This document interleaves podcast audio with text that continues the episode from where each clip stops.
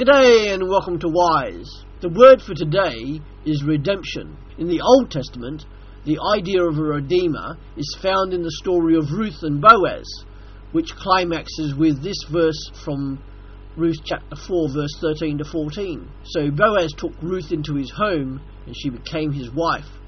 When he slept with her, the Lord enabled her to become pregnant, and she gave birth to a son. Then the women of the town said to Naomi, Praise the Lord, who has now provided a redeemer for your family. May this child be famous in Israel. That baby was Obed, the grandfather of David, an ancestor of Jesus Christ. And redemption was also a familiar word in New Testament times because its main use was to refer to the buying back of a slave, the price paid to buy the slave's freedom. And the slave had no possessions of their own to sell in order to buy their freedom. They would always be dependent on somebody else to do that for them. But what is God's idea of redemption? All humans are born into slavery to sin and alienation from God. Furthermore, no human is able to do anything in order to escape this slavery and alienation of and by themselves. Redemption means that God has paid the price, 1 Peter 1 verse 18 to 19, so that humans can be freed from slavery to sin, John 8 verse 35 and Romans 7 verse 14. The price was the precious blood of Jesus Christ, 1 Corinthians 6 verse 19 to 20, on the cross at Calvary.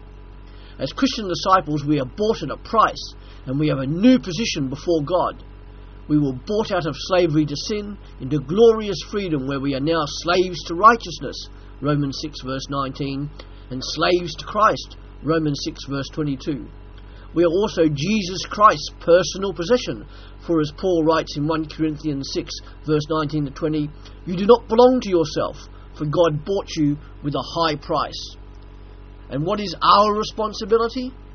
Well, it's the human's responsibility to choose that price. God does not coerce forcefully. He leaves it as a choice for humans to make as individuals. For as one of the church fathers, Augustine, wrote, For no one is redeemed except through unmerited mercy, and no one is condemned except through merited judgment. Redemption is not just about looking back to the cross at Calvary, it also means that we are to live a life worthy of the cost paid by Jesus Christ. That means we are to actively live a life of total dependence upon and total obedience to God. That is the best way to show you have accepted God's offer of redemption, a life being transformed into the very image of the Redeemer himself, Jesus Christ. Thank you.